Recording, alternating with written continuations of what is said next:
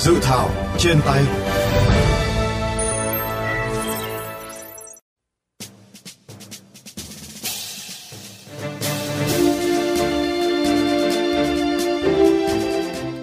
Thưa quý vị, dự thảo nghị định quy định về giá đất gồm 6 chương 44 điều. Trong đó dự thảo nghị định đề xuất trình tự nội dung xác định giá đất theo 4 phương pháp: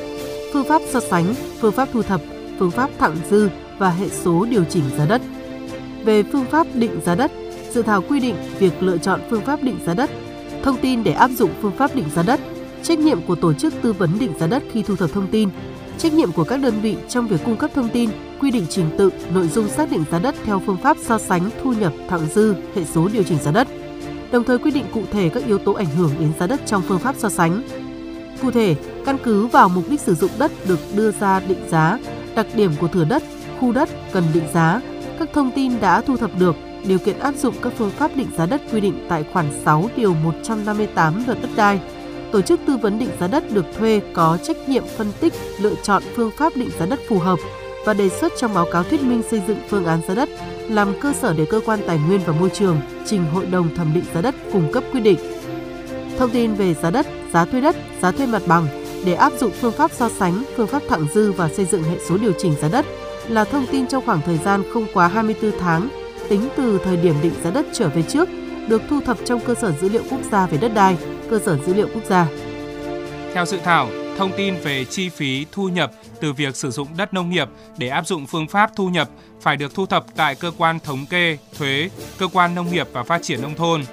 Tổ chức tư vấn định giá đất khi thu thập thông tin để áp dụng phương pháp định giá đất phải trung thực khách quan và chịu trách nhiệm trước pháp luật về tính chính xác của thông tin điều tra. Sở Tài nguyên và Môi trường có trách nhiệm đăng dự thảo bảng giá đất trên trang thông tin điện tử của Ủy ban Nhân dân cấp tỉnh, Sở Tài nguyên và Môi trường trong thời gian 30 ngày để lấy ý kiến các cơ quan, tổ chức, cá nhân có liên quan. Dự thảo quy định quy định về giá đất đang được Bộ Tài nguyên và Môi trường xin ý kiến đóng góp của các cơ quan, tổ chức, cá nhân trong và ngoài nước. Nghị định này dự kiến sẽ thay thế Nghị định số 44 năm 2014 của Chính phủ quy định về giá đất.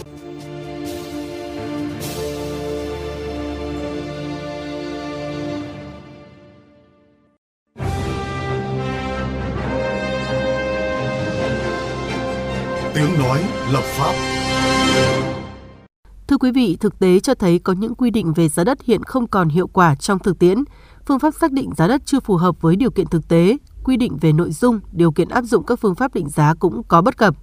Vậy dự thảo nghị định quy định về giá đất sẽ giải quyết vấn đề này ra sao? Phóng viên VOV Giao thông đã có cuộc trao đổi với ông Ngô Gia Cường, giám đốc công ty trách nhiệm hữu hạn thẩm định giá và giám định Việt Nam về nội dung này. Thưa ông, Bộ Tài nguyên và Môi trường vừa công bố dự thảo nghị định quy định về giá đất. Ông đánh giá đâu là những điểm nổi bật của dự thảo này ạ?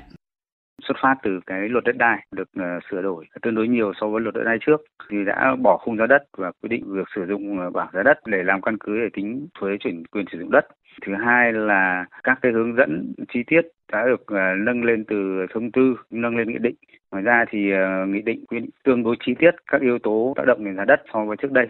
Vâng, dự thảo nghị định đã đưa ra trình tự nội dung xác định giá đất theo bốn phương pháp Ờ, vậy theo ông, nếu mà áp dụng bốn phương pháp này cho cùng một thửa đất và cho ra bốn kết quả khác nhau, thì ờ, trường hợp nào áp dụng kết quả nào ạ? Và mỗi phương pháp sẽ cho một kết quả riêng chứ không phải là có thể áp dụng cả bốn phương pháp để lựa chọn ra kết quả nào phù hợp được. À, trong tất cả bốn phương pháp thì chỉ duy nhất có phương pháp so sánh là có thể áp dụng cho tất cả các trường hợp. À, tuy nhiên, phương pháp so sánh lại bị hạn chế ở việc phải thu thập được ít nhất 3 tài sản so sánh sau đó phải có phương pháp thu nhập và thượng dư để áp dụng trong trường hợp hạn chế thông tin thị trường. Còn ờ, phương pháp hệ số điều chỉnh, nó chỉ là một biến thể của phương pháp so sánh à, phương pháp thu nhập khi áp dụng ờ, việc xác định giá đất theo thị trường và chỉ được sử dụng trong trường hợp là giải phóng bằng và xác định giá đất đấu giá. Mặc dù luật đất đai và dự thảo nghị định chưa có ờ, quy định cụ thể như vậy, nhưng nội hàm cũng của điều kiện căn cứ thị trường Mỗi phương pháp sẽ chỉ cho kết quả phù hợp với từng thời điểm, tương ứng với điều kiện thông tin thị trường hoặc giai đoạn đầu tư.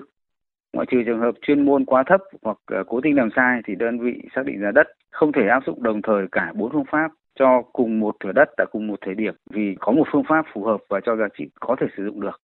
Vâng, theo ông thì các quy định của dự thảo này ờ, sẽ có tác động xã hội ra sao ạ? Và làm sao để đảm bảo nguyên tắc hài hòa lợi ích giữa nhà nước, người sử dụng đất và nhà đầu tư ạ? Việc xác định bảng giá đất theo sát giá thị trường có tác động tiêu cực đến một số các đối tượng điều chỉnh. Do bảng giá đất dẫn đến các khoản chi phí tăng đồng thời so với cả mức thay đổi giá đất như là tăng thuế sử dụng đất phi nông nghiệp, tăng tiền thuế đất, tiền sử dụng đất khi làm giấy chứng nhận quyền sử dụng đất, quyền sử dụng tài sản gắn liền với đất do chính sách thay đổi tương đối nhiều. Dự kiến trong thời gian tới thì chính phủ chắc phải sẽ có cái nhiều biện pháp và chính sách để điều chỉnh các tỷ lệ về thuế suất thuế sử dụng đất phi nông nghiệp tỷ lệ phần trăm tính tiền thuế đất các chi phí cho các đối tượng bị điều chỉnh không biến động quá lớn đảm bảo hài hòa lợi ích giữa nhà nước người sử dụng đất và nhà đầu tư. Vâng xin được cảm ơn ông.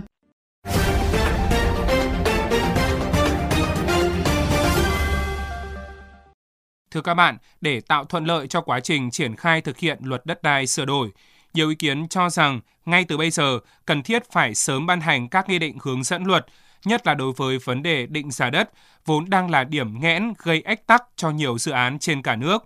Phóng viên chương trình đã có cuộc trao đổi cùng tiến sĩ Trịnh Thị Tú Anh, Ủy viên Ủy ban Khoa học Công nghệ và Môi trường của Quốc hội về những đóng góp cho quy định quy định về giá đất. Thưa đại biểu, với bốn phương pháp xác định giá đất đã được đề cập trong dự thảo này thì phương pháp vận dụng sẽ ra sao để đảm bảo hợp pháp, hợp lý, hợp nguyện vọng và lợi ích chính đáng của người dân ạ? về điều kiện để áp dụng phương pháp định giá đất thì theo như cái nghị định 44 cũ thì đã nêu ra các cái điều kiện áp dụng pháp định giá đất tuy nhiên nó còn chưa được rõ ràng và cụ thể, dẫn tới việc là lâu nay một thửa đất có thể được định giá bởi nhiều phương pháp khác nhau, để ra các cái giá khác nhau và khi đấy là rất là lúng túng cho cái cơ quan xác định giá đất và cũng không biết là phải áp dụng cái giá nào để cho nó đúng. Và vì những cái vướng mắc như vậy thì tại nghị định đã quy định rất là cụ thể trường hợp nào thì áp dụng cái phương pháp định giá đất nào để cho phù hợp với thực tế và dễ áp dụng khi mà xây dựng cái nghị định này thì Bộ Tài nguyên Môi trường cũng đã nghiên cứu để xây dựng các phương pháp và các cái điều kiện để áp dụng từng cái phương pháp này. Cũng hy vọng là nó đã bao phủ được toàn bộ cái thực tế tại Việt Nam hiện nay. Trong cái quá trình thực tế thì nó sẽ phát sinh các cái mối quan hệ mới hoặc là các thửa đất có những cái điều kiện mà chúng ta không thể áp dụng được phương pháp nào. Thì khi đấy lại tiếp tục nghiên cứu để tiếp tục hoàn thiện hoặc là sửa đổi bổ sung nghị định trong tương lai. Vâng, ngoài ra thì à, nghị định này cũng quy định về à, trình tự lập, điều chỉnh thẩm định bảng giá đất. Vậy đại biểu có đóng góp gì với nội dung này nhằm đảm bảo công bằng, công khai, minh bạch và tránh những cái kẽ hở trong quá trình thực thi ạ? Theo tôi, các cái quy định cũng nó rất là cụ thể và rõ ràng và hợp lý, đáp ứng được cái nhu cầu mong mỏi của người dân và doanh nghiệp cũng như là cái cái yêu cầu quản lý của nhà nước. Tuy nhiên, cái vấn đề mà chúng ta cần phải quan tâm là chuẩn bị để có được cái bản đồ địa chứng và cơ sở dữ liệu về đất đai. Thì theo tôi biết là trong khoảng 10 năm nay thì tất cả các tỉnh cũng tập trung xây dựng cái cơ sở dữ liệu về đất đai này. Thì cơ bản là có thể là được hoàn thiện trong năm à, 2025 thì xây dựng xong xong cái nội dung này và bắt đầu áp dụng từ ngày 1 tháng 1 năm 2026. Về cái việc mà giám sát á, thì vai trò trách nhiệm giám sát cái vấn đề này thuộc về mặt trận Tổ quốc Việt Nam và các tổ chức thành viên của mặt trận Tổ quốc trong quản lý và sử dụng đất đai. Các đại biểu dân cử, hội đồng nhân dân, rồi quốc hội thì cũng có thể giám sát cái quá trình này. Và theo đại biểu thì những quy định cụ thể vừa nêu nếu mà được thông qua sẽ mang lại ý nghĩa ra sao ạ? Chúng ta đã biết đất đai là nó liên quan tới mọi người dân, mọi khía cạnh phát triển kinh tế xã hội của đất nước. Tuy nhiên, lâu nay cái nguồn lực đất đai chưa được khơi thông một cách triệt để và cái điểm nghẽn lớn chính đó là cái việc xác định được giá đất thì tôi hy vọng rằng với cái nghị định, quy định về các phương pháp xác định giá đất sẽ giúp nước ta là khơi thông được nguồn lực đất đai để góp phần phát triển kinh tế xã hội và ổn định đời sống an sinh xã hội của người dân. Xin cảm ơn đại biểu về cuộc trao đổi này.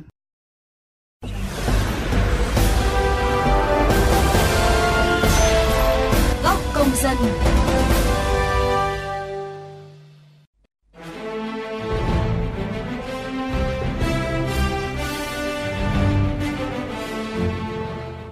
Thưa quý vị và các bạn, việc xác định giá đất là một trong những vấn đề rất nóng được các tỉnh thành doanh nghiệp triển khai dự án mong chờ. Nghị định quy định về giá đất hướng dẫn thi hành luật đất đai sửa đổi năm 2024 được kỳ vọng sẽ là nền tảng giúp khai thác nguồn lực đất đai hiệu quả, trực tiếp tháo gỡ các vướng mắc về công tác định giá đất hiện nay. Bạn kỳ vọng gì vào nghị định quy định về giá đất với những đề xuất mới nhất về phương pháp định giá bảng giá đất? Những quy định này sẽ giúp đổi mới, hoàn thiện chính sách, nâng cao hiệu quả về quản lý sử dụng đất như thế nào? Mời các bạn cùng chia sẻ ý kiến đóng góp cho dự thảo qua hotline 024.37.91.91.91, fanpage VOV Giao thông hoặc có thể góp ý trực tiếp trên cổng thông tin điện tử của Bộ Tài nguyên và Môi trường.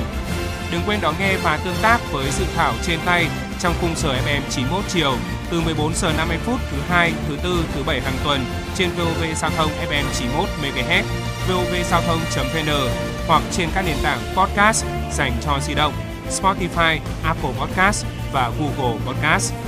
Chương trình dự thảo trên tay hôm nay xin được khép lại tại đây.